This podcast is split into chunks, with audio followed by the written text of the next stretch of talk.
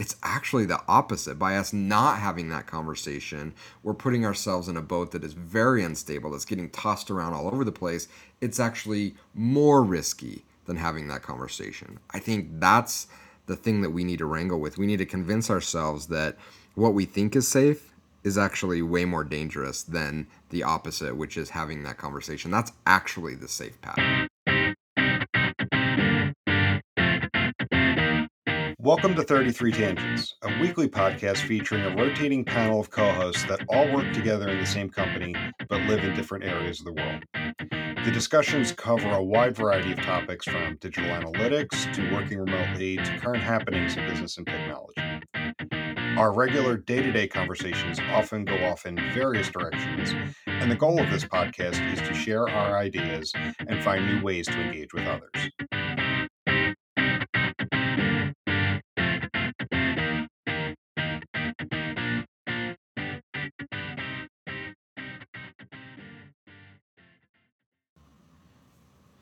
All right, there we go.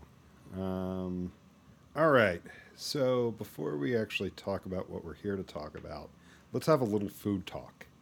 Um, so just before um, I logged in, I saw your video about the new roll you tried.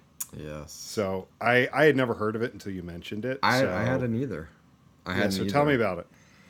uh, and and and you're gonna come into this story at some point. Um, I was just talking to a friend of mine, and we were talking about sandwiches, and and kind of talking about like ranking, like what are our favorite top three, top five sandwiches, and he's like, "Oh, have you ever had one on a Dutch crunch roll?" I'm like, "That was a Dutch crunch roll." He's like, "Dude." I'm like, "What?" And I'm like, "I've never heard of such a thing." He's like, "Oh." He's like, "Hold on, let me see if like these can be overnighted." And so apparently it's this thing, uh, and then there's uh, some bakeries in San Francisco that are well known for making this roll. It's the outside of it is, I mean, if you watch the video, you could tell it's it's got an incredible crunch to it, but not so much like getting a sandwich on a hard baguette where it's just unenjoyable to eat. Like it's still soft and chewy, but it has this incredible outside crunch to it, um, and the outside's all cracked, and it's just it's kind of sweet. You got the cracked outside, the inside's soft and warm and chewy. Anyway, he sent me some, overnighted them. They were baked on on uh, Tuesday. He overnighted them. I got them on Wednesday, and I decided to make a classic Italian hoagie, sub, whatever you call it, grinder, um, and it was awesome. I'm like, oh, this is so good. And then there, it brought me back flashbacks to when you sent me uh, the hoagie rolls from the the place in Philly, which were incredible. Um, in fact, you shared, you sent me like a case of them. It, that was the smallest one I could have shipped. So but they were, so, but it was awesome, and they were so good that I shared them with some of my friends. I'm like, you guys, ha- like, you can't buy something like this in the store. You just got to try it. Yeah. So, So, re- real quick for our listeners, um, it was the, the bakery was Amoroso's. So Amor- anybody that's who's kind that's of right. in this general vicinity, very um, well that that's I, I had them shipped out to Utah. Incredible. So the the problem though is now this friend that sent me the Dutch crunch rolls and Jim that sent me the Amoroso's, you know, classic deli rolls have ruined me. Like w- I'm ruined because I can't get sandwich rolls like that in Utah unless I unless I ship them in. And so, I mean, yeah, sure, I'm still you know buying them from the store. I bake my own, but just not the same as these rolls. It's the water. I'm telling you, it's it- something. It's the It's- water. I mean, it's so good. So I'm super glad to have experienced both, but also sad that it's like, well, now I'm going to compare everything to those rolls. so Well, sorry for ruining you. no, no, no, it's it's you. not ruined. It's not ruined. But no, I just tease. But um, when, you say like Dutch crunch roll, when you were talking about it last week or whatever, like when I first heard of that, like I'm thinking of like a cinnamon roll. Like that's what first came to mind. Like I couldn't picture it until I saw the video, so I wanted to hear about it, and I thought it'd make a great, great intro. intro. We're usually talking about food, and now you're making me super hungry because it's one o'clock and I haven't eaten lunch yet. But Oh, okay. Well, that more, might be why why you're dragging. I have a couple more rolls and more uh, lunch meat, so deli meat. Um, so yeah, Nice, yeah. nice. Anyway, a good way to start, and yeah, very, very. Ta- I'm, I, I love a good deli sandwich. So like, I'm always on the lookout for like finding something. And next time I get out into your area, I don't know. Maybe maybe we take a day trip to New York. I've got to get to a bodega to get the uh, what is it? The chopped cheese sandwich. Yeah, let me know. Let me know when, when you want to come out. We'll uh, we'll, we'll take Oh. a drive up to New Jersey and take NJT in. And your and your wife says that I have to come out and go to I can't remember the name of the market. She said there to Reading Terminal the, Market. I will take you there. to get the broccoli rabe pork sandwich. Yes. Yeah, we, that, that's where we took Adam and, and his girlfriend when they flew in from London last summer. Oh, cool. Yeah, we took them downtown and we took them to Reading Terminal Market. And it's basically there's just seating in the center and you just go grab food and grab a table. Love it. All right, that's on the list. Yeah. That is on the list. Yeah. All right. Cool. I don't know. Uh, did did you did you like pre-do this to segue? Not necessarily. I was trying to see if something something came up. Like I was trying to, to figure it out, but like let, us just dive into into the topic for today. Um, the the last couple episodes, you know, we've been talking a bit about like running running an analytics org and or like really talking toward those like some of the times the things that they experience as those running analytics org. So your directors or senior directors and, and whatnot. So I want to ask the question today, which it seems simple on its face, but I think it gets really, really complicated and there's a lot of things with it. But where does digital analytics live within hmm. an organization? Because properly positioning the analytics team is critical to enabling the development of unbiased uh, information, data, and guidance for the organization. So, does this live in marketing? Does it live in product? Um, does it live in technology? Does it live somewhere else? Does it live completely on its own? Um, I know part of the answer is going to be, you know, it depends upon your org. But really, like, let, us just start with the surface question where does analytics live? Oh, and again, let me just put the one caveat with the goal of getting to unbiased, actionable data. It is it is such a timely topic. Um, and actually one that I took some time to like write a bunch of notes about and I didn't even I didn't even peek at the uh, podcast schedule so I wasn't even I wasn't even aware that this was going to be the topic of an upcoming episode. So and I think it's timely because it's it's one that historically uh, organizations have struggled and continue to struggle with. Um, and something that I definitely felt the struggle with uh, when I work client side. I, I I'm, I'm sure I've talked about it on on past episodes, but um, I think I had what's the line from uh, Office Space, like eight bosses. I, I I think I had like over a three or four year span, like eight different bosses. Because they couldn't figure out where I live. Do I report to the executive team? Do I report to the VP of marketing? I think I reported to engineering at one point in time, uh, uh, product, creative, uh, user experience. like I sat in so many different places because um, companies just struggle with this, and we see this with the companies we work with. And by no means are, or is it about the companies we work with. I think they're representative of the whole. Is it's a struggle there as as well. And some of the struggles that we've seen is just trying to figure out like uh, one company we worked with several years ago really struggled. It was sitting in finance and they were treating it as a finance component. And they're like, well, we're not getting the value of understanding our consumers because everything was finance focused. And so not only do you have a challenge of kind of where it sits being from a leadership standpoint, but where it sits often dictates the work that you do as an analyst. Um, you know, when I sat in marketing, I did marketing analytics. When I sat in product, I did product analytics.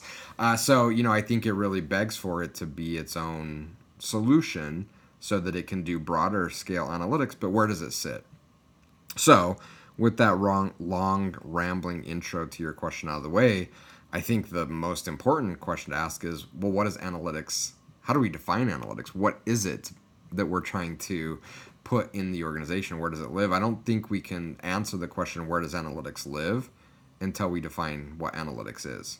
And I think that's a huge part of the problem is we have a lot of assumptions about what analytics is and what it means, but we don't have shared nomenclature. We don't have shared definition, and that's a reason why I think so often it gets passed around to so many different organizations is we haven't defined what analytics actually is. Touche. um, Answering a question with a question. Yeah. And I joke, but you, you actually bring up a good point. Um, because, like, I definitely was coming in with my own assumptions, like of what analytics meant, what its role to the organization was, with this question. Mm-hmm. So, so yeah, touche. Good, you know, uh, good, good response. so, so in that case, like, l- let's talk about that for a second. Like, I guess what assumptions do you make when, say, a prospect or even just someone who's reaching out to you based on your experience in the industry and starts talking about analytics? What assumptions do you make right off the bat about like what that team is responsible for?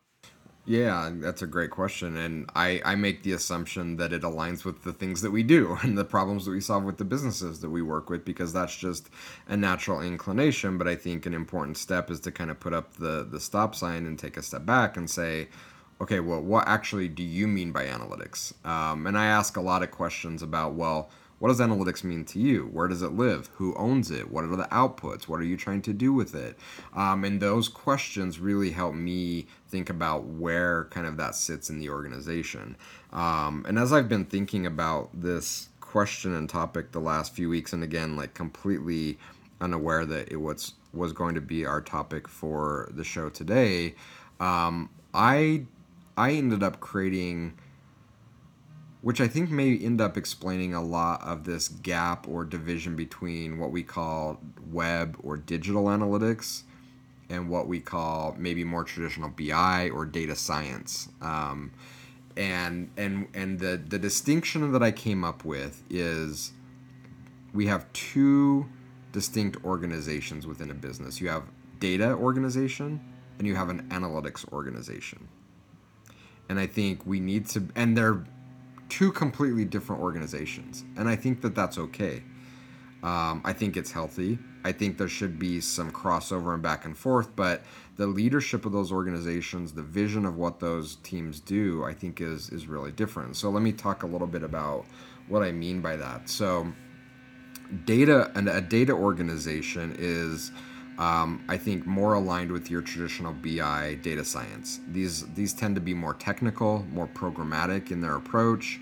Um, so they're using SQL more. They're building statistical models, predictive models, regression models more.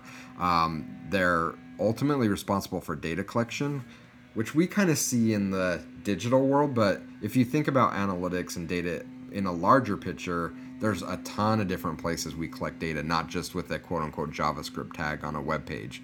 Um, so typically, the data teams are responsible for data collection across the company. Um, uh, they're responsible for munging and cleaning and storing data in databases and data lakes and warehouses. Um, they're responsible for data reporting, so all of the financial reporting, the health of the business reporting, um, and, and, some data visualization as, as well. So they're providing insights into executives and finance around the health of the business, lifetime value, um, you know, key metrics that the business has to monitor to understand the health of the business and where it's growing and where there are risks and challenges. Um, that's what I see as the data organization. So coming to your question, where does analytics live? Well, we needed to define what analytics is. And I think analytics is a separate organization from the data organization and it needs separate leadership because it has a separate vision and charter.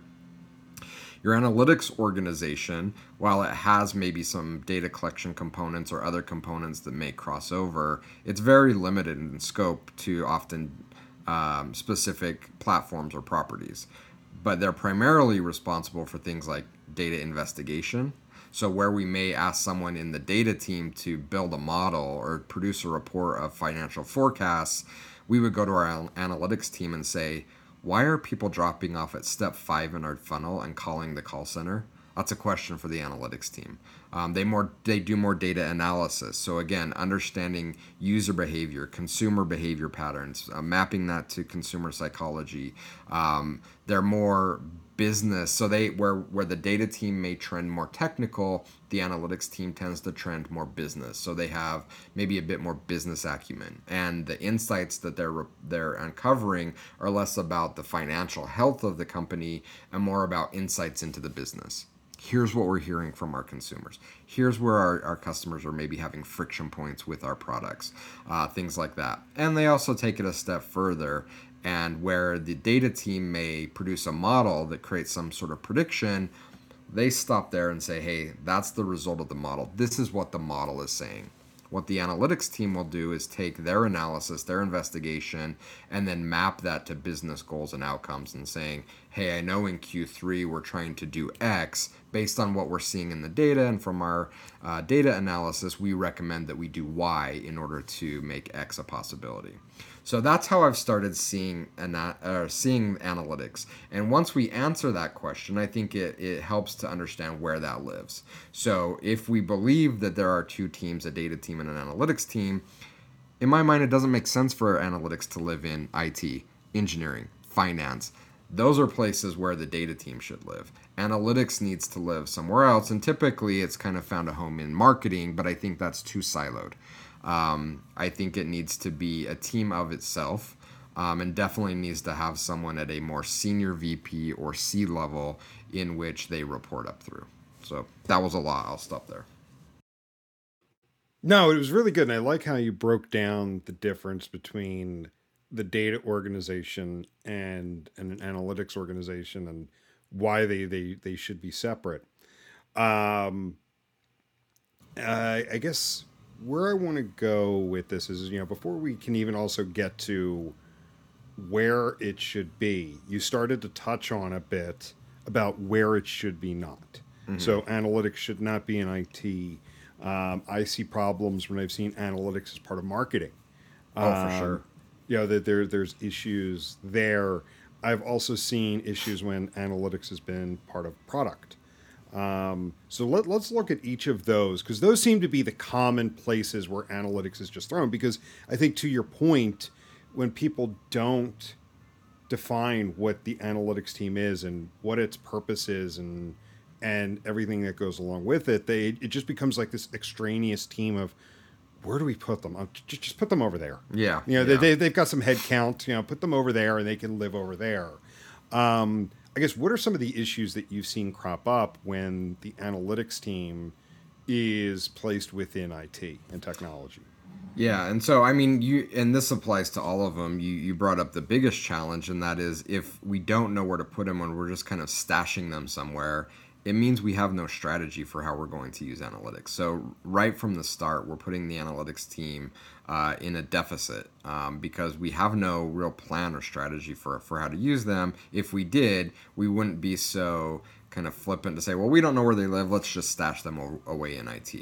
Um, and so I'll kind of walk through some of the challenges I've seen with the three examples that that you called out. So IT, engineering, and again, I think the answer is going to be pretty similar across all three of these, just nuanced to the, the role. In that, uh, let me start by saying I think that analytics could live as a function of each of those teams, very in a very healthy way.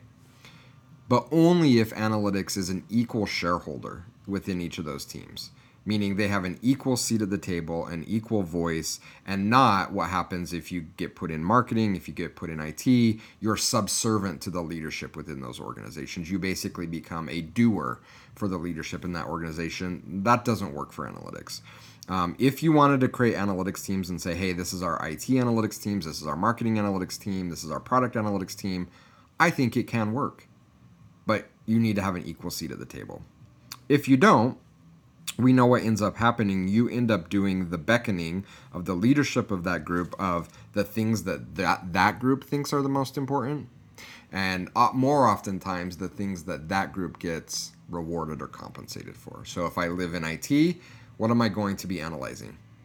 Page speed, uh, you know, page performance, you know stuff like that. Like all the kind of the technical details around how our, our web page is performing from a technical performance standpoint. Why? Well IT that's one of IT's roles and that's what they get compensated for. And so if we perf- if we improve the performance of the website we're going to get bonuses. So that's what we're going to have our analytics team focus on. So we're missing out huge opportunities to understand marketing effectiveness to understand product. Um, it's a gap so let's let's shift to marketing same problem right so what's important to marketing well marketing effectiveness that we're showing that we're having good conversion rates from a marketing campaign to whatever our call to action is a sign up a donation a purchase um, And so that's where our focus is going to be. We're going to do marketing analytics and we're going to do it in a way that quote unquote makes the marketing team look good, right? Like they're my boss. They they pay my salary. They determine my bonus. Am I going to put out an analysis that says marketing isn't doing good? I've done that and I got yelled at by my marketing boss. So it's a tough place to be, right? Um, you're not you're not an independent voice of the data. And the same holds true of product. If I'm in product and I wrote report to product, I'm going to do product analytics. I'm going to do user experience analytics, but I'm probably going to ignore marketing. I'm probably going to ignore things that are important to IT. Um, so again, it's a similar problem, just with different nuance across um, the business units. Um, so if you're going to have a analytics team that's a centralized analytics team, I don't I don't think it should live in any of those departments. It needs to be an independent team with an independent voice that is able to interrogate the data, ask tough questions of the data without the feeling of fear that my job is at risk, my pay is at risk, my bonus is at risk because I'm analyzing and I'm analyzing in a critical way things that may make my leadership look bad or not in the greatest light. So it needs to be independent. If you are going to put it within those pods, each pod needs its own analytics team, but they need to have a shared voice at the table, which I haven't yet to see an organization that has that working. Yeah. And like I, I, know you and I a lot of times talk about like what should be. What are the best case scenarios or what what are like the the the setups that like should be like the most effective way and, and many times it's not that way and one of the assumptions with that is is analytics is going to be an unbiased voice you know it's going to be just the cold hard facts of this is what the data is showing us and when put in each of those organizations to your point that's often not what happens they yeah. just become they, they just become the cheerleaders for whatever organization that they're in whether it's through heavy-handedness like you were talking about getting yelled at for showing what the data was actually showing, or just the fact that, you know, hey, these are my friends. Yeah. Um, were, were you and I talking on on a podcast episode about how like certain industries like there there's certain government regulatory mm-hmm. bodies mm-hmm. start to become embedded and then yep. next you know they become friends and yep. one overlooks the other or yep. you know whatnot they they kind of look past things because hey we're friends yeah yeah, we talked about that with Boeing. Um, That's right, and, it was Boeing. I couldn't remember who it was. Yeah, and the NTSB, and that they were so embedded in these companies that they became friends with the people that they were supposed to be holding accountable. And not only did they become friends, there was a financial motive there because they were so embedded and stock price was so important that they were pressured to maybe overlook certain things. So we while we may not be dealing with things as critical of the safety of an airline, um, you know, it's it's a similar situation. If we become so embedded with these teams that we're friends and that we feel financial pressure to uh, maybe look the other way, we fall into the same trap of of not being an independent voice of the data, not thinking critically about what we're analyzing, and then what happens? Well, we let defects slide through you know we allow things like marketing campaigns that are not profitable to slide through. And then all of a sudden while we may not have a crashed airliner we have maybe a crashed stock price because why is the company bleeding money? Oh all our marketing campaigns are highly ineffective. Why isn't anybody saying they're well we didn't want to upset our friends and we didn't want to get our bonus slashed by calling it out? Yeah. And i even just think of the peer pressure of it. You're friends with these folks. And it's like man i know this person worked really really really hard this team worked really hard on this new feature that went out. It was like the feature that they worked on for nine months. I it really hurts me to say that the data is showing that this feature is not only not helping with whether it's supposed to help with checkout funnel on an e-commerce site, help, you know, push people through a lead funnel or whatnot. Not only is the data not showing it's not helping, it's actually hindering. Mm-hmm do I really want to? I know how much work they put into it. Do I really want to show how this is a problem? Yeah, like that peer pressure is real. I've seen it. it. It's it's very very real and it's very very hard and especially you know for people in our industry we tend to be very introverted but very empathetic caring people. We don't like to have you know, tough conversations sometimes. We don't like to upset people. Um, and and it puts us in a position where that is even a bigger challenge when we're so deeply embedded. In fact, I'll go back to my experience client side. Um, I, I did. I was very critical of some marketing activities we were, were doing and really upset the marketing leadership. And it, it frustrated me. It made me feel like I wasn't being a good friend. I wasn't being a good, you know, team member. And the CEO pulled me aside and well, I think maybe his stance is a little bit more brash than I would take. He he said something like, I'm expecting you to be an independent voice. And if you're not upsetting people to the point that sometimes you're making them cry, you're, you're not doing your job. you know, I need you to be tough. I need you to be realistic about the data and the insights that the data is saying. And I can't have your opinion swayed because you're friends with this person that works on, on the marketing team. It's, I mean, it's, I guess it could be easy to say that, but for those of us that are maybe a little bit more touchy feely, that's really, really hard. Yeah, yeah, it, it completely is. And while I can kind of see the heavy-handedness happening when you know if a team is in in IT, um, like more of that subtle stuff happening in in other organizations, um, and that that's again where I, I've seen it is definitely in product and marketing. Because it's like again, like I've seen it where it was like, yeah, these are my friends that you know I go out to get drinks with every Thursday after work. I really don't want to deliver this kind of bad news. Yeah, and I see you know the hub the hub and spoke. Oh, that dog hates the Amazon truck. I don't know how truck just wants to be friends. I, I know, and I don't know how she knows it's the Amazon truck because she was in a completely other side of the house, on the back side of the house, away from the road. But that truck can pull up, and she could be in a dead sleep and pop up and come. Like, nope, that Amazon truck is not parking out in front there. Um, yeah, I mean it's it's you know so a lot of people are, are really big in pushing this um, distributed team solution to analytics. And I and while I understand their arguments and their arguments are well you intimately know the thing that you're analyzing. Marketing, product, IT performance, user experience. And so you're in a position to be a much better analyst to provide much more meaningful insights because you know so much more about that business unit because you're embedded in that business unit. And while I completely understand and respect that argument, and and it's true, you you are in a position to do that.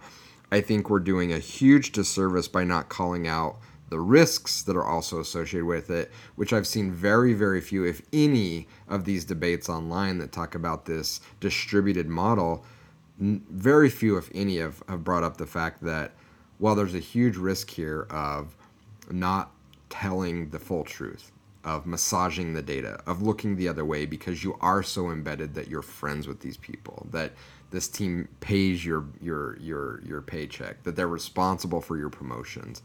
It's a massive risk that's not going talked about. So, should we think about a distributed model? Absolutely. There are huge upsides to it. But if we don't if we don't discuss this very, very real risk that we know exists, we have data that shows that this is a real thing. If we're not talking about it, we're we're we're, we're doing a, a huge disservice.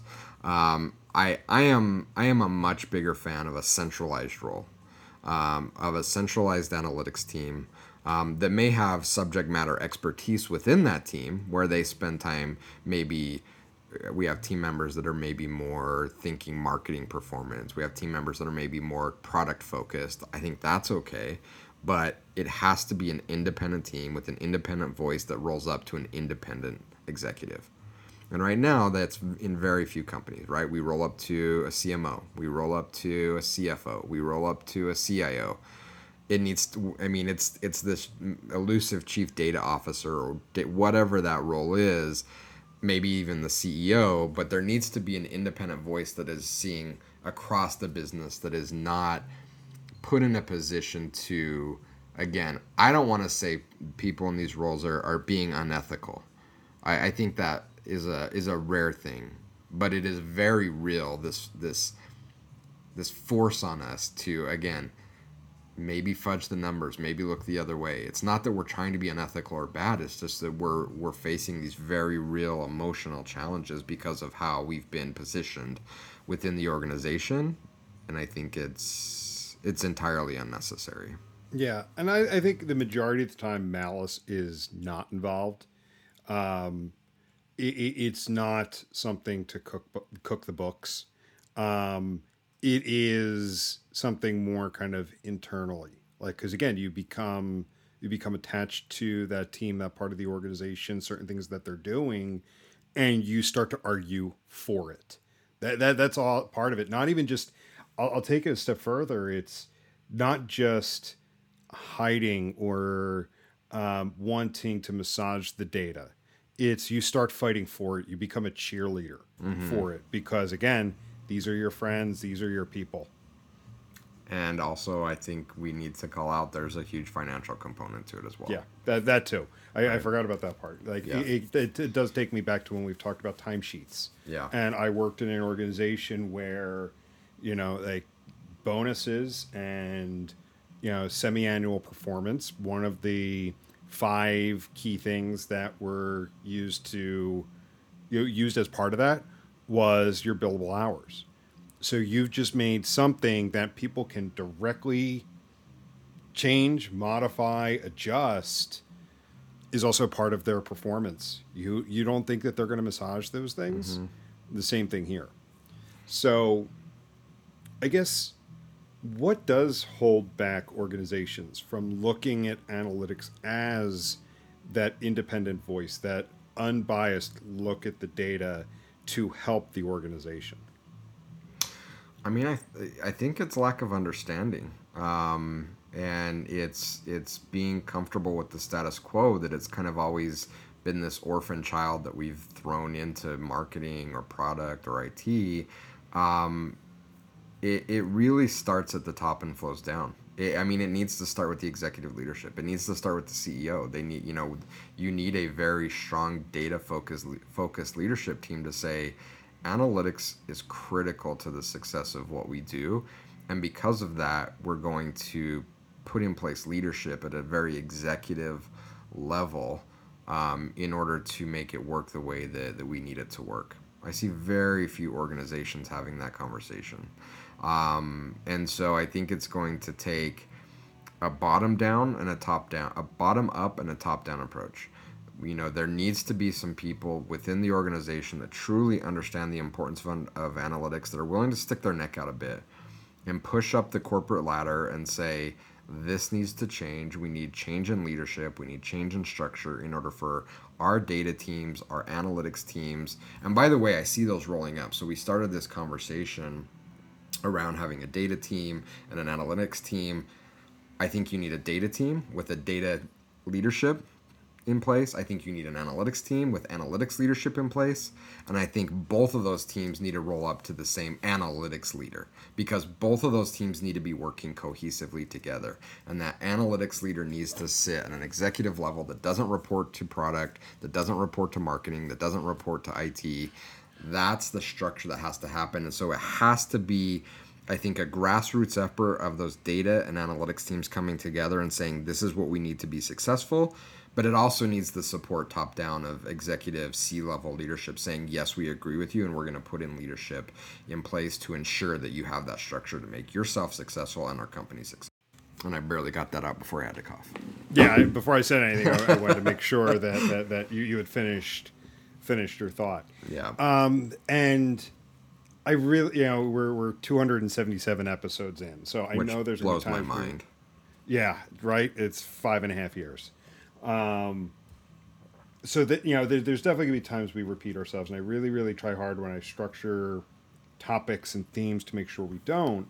But I am noticing this reoccurring theme that it feels like analytics, like analytics professionals, our industry is not fighting for this position. They're not making the case. They're kind of sitting back and saying, okay, well, I'm here. This is my job. Let me come in and do my job and let the data speak for itself. But obviously, as we've discussed before, the data doesn't always speak for itself. You need to be a strong advocate for what you're finding. But in this case, too, it's maybe if I where I kind of see us going with this topic is we're not being strong enough advocates on where we're supposed to be and what our purpose is. That's we're kind right. of just letting things happen to us. A hundred percent. Yeah, we're kind of Us as an industry, that is. Yeah, yeah, we're we're we're kind of getting tossed around with the winds of change. We're kind of an un unanchored, untethered boat just getting tossed around in in the sea, and it's an uncomfortable place to be, even though we think it's comfortable, right? And I think that that's the conversation that we need to have with ourselves is is like we don't want to rock the boat. You know, we don't, you know, we don't feel safe to have those conversations. We just want to come in and do our job because we don't want to put it at risk. And we think that that's sitting on a boat in calm seas. It's actually the opposite. By us not having that conversation, we're putting ourselves in a boat that is very unstable, that's getting tossed around all over the place. It's actually more risky than having that conversation. I think that's the thing that we need to wrangle with. We need to convince ourselves that what we think is safe is actually way more dangerous than the opposite, which is having that conversation. That's actually the safe path. And until we're until we're able to do that, I think we're gonna suffer the consequences of it. And I don't, to your point, I don't want to belabor the the topic of the fact that analytics teams were the first to get cut during COVID, that continue to be um, drastically underinvested in, that have not been rebuilt, as every other team around them has been rebuilt post COVID. Um, Not just rebuilt, uh, you know, even larger headcount than what they yeah, had, you know, before the pandemic hit. So, And that's on There's, us. Yeah, and there's two clients I can think of right now that we work with actively, where that's the exact problem that they're facing.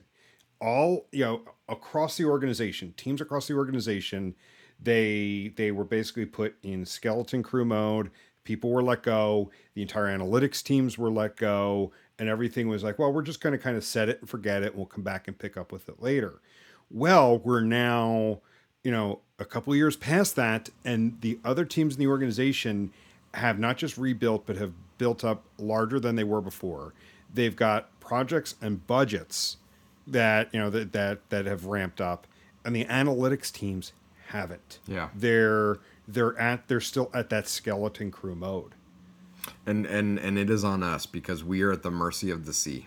we we are not taking proactive uh, measures in order to to address that, and so yeah, it's it's tough to watch. It's it's tough to see, but it's also empowering because we also can make the change. You know, we don't need to rely on some other organization to make the change. Like we can do this if we're willing to put ourselves out there, if we're willing to speak up for ourselves, if we're willing to go to our executive management team and say, look, the way that we're positioned is limiting the value that we can provide to the company. Here's how we see it working better. Like, those are the conversations we need to be having, not like all these conversations of, well, should we be investing in a different CDP or, oh, large language models or we need to be doing text analysis now. And like, screw all that. That's all secondary or tertiary.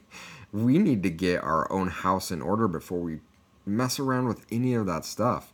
If not, we're going to just see a repeat of what we've seen the last 20 years. You know, do fun, cool stuff with new technologies, but not really have an impact on the business. And anytime there's a tightening in the labor market, anytime there's a tightening in the economy, we are going to be the first one to suffer the consequences. And I don't want to see it anymore. It's it's unnecessary. We have the power to change that by elevating ourselves within the organizations to truly truly once and for all have an impact on the business. It's what we've been promising for 20 years. We've been saying we provide business insights. You know, if you go back to my definition of the data team versus the analysis team, that's what we do. We're supposed to provide data insights and recommendations to help improve the business, but we haven't been doing it. We have to fulfill our role and mantra. If not, you know, it doesn't matter what cool new technology or new thing comes out. Like, we're going to continue to suffer needlessly until we're able to have that conversation. We elevate ourselves within the organization. We're finally positioned where we can be an independent voice. We have independent executive leadership and we can really allow the data to speak for itself. Until we can get there, our our our impact is going to be limited. And again, the trick is we think we're safe, we're not. We're we're very much at risk, and and we can change that. Yeah, to you know, uh, to add a cliche to that, and I've used this recently with some family members, um, with with some things going on. It's when you fail to plan, you become part of somebody else's plan. Like you have to think Yeah. about that. It's not even the lack of a plan; it's you will get pulled into somebody else's Yeah, and, and, that, that that takes it right back to the biased nature that the data can have that the insights can have if you don't fight to be that unbiased voice when you get put in those other organizations that's ultimately it. You be, you become part of what that team is trying to do. A hundred percent, and it also goes to a lot of the frustration that analytics teams are having. You know, analytics teams saying like, "I'm so frustrated with being like a task doer," and all these other teams throwing this stuff over me to do and telling me what to do. I'm like, well, you know that's our fault, right? we we failed to put our strategy out there. We failed to put our approach out there of what we do, and because there's a vacuum there, and to your point, we didn't have a plan. We became part of marketing's plan. We became part of product's plan. So if you don't like the scenario you're in, change it. But we have to change it by having a voice, by having our own plan and objectives um, that align with supporting those organizations as equals, um, and not today as we are often very subservient because we've failed to have our own plan. So we became part of another team's plan. I get why they're frustrated, but again, it's in our, it's within our ability to change that dynamic and it becomes so much more healthy for the analytics teams but it also becomes so much more healthy for the product teams for the marketing teams for the executive teams. They get a much better data product a much better analytics product. But we have to be able to again like i'm going to repeat this a couple times because i think it's such a pertinent point. We have to admit to ourselves that this safe place that we're think we think we're in is actually a very dangerous place and that it is more than okay to kind of risk putting ourselves out there to say this needs to change because on the other side of that argument is really where our security lies. Yeah, and I didn't want to say anything because I kind of wanted to let that sit and, and linger. And and honestly, I don't want to belabor the point because I think that's a good place to end it now. Um, you know, I think it was it was it was a good question to ask. You know, kind of, and then also kind of bringing out the other questions of like, what is what is the analytics team's purpose? But then ultimately, kind of like, where does analytics live? It's got to live on its own Yeah. if your goal again uh, the caveat being if your goal is unbiased actionable data then it has to be its own organization and we in the industry need to fight for it, Yep.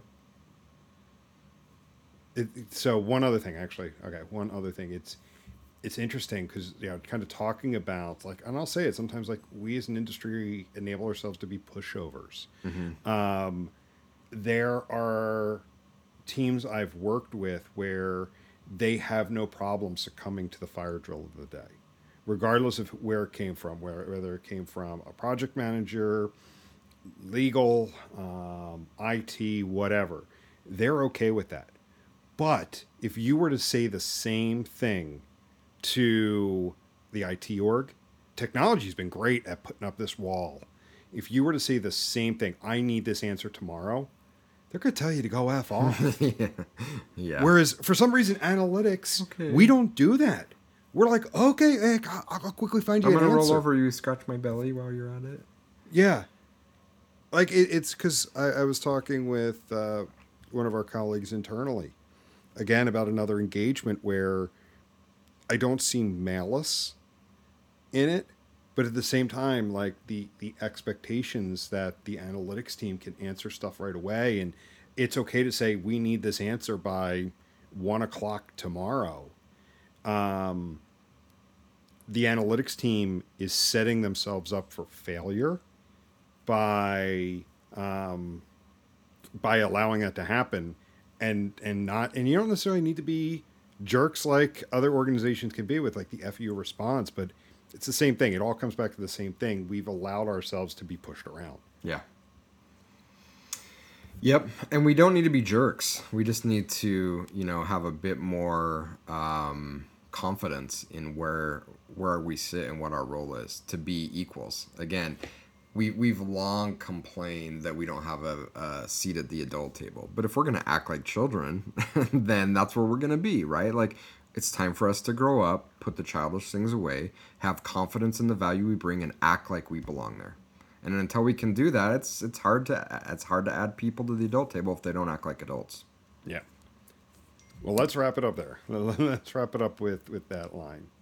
Thanks for the time, and we'll talk to everyone later. See ya. See ya.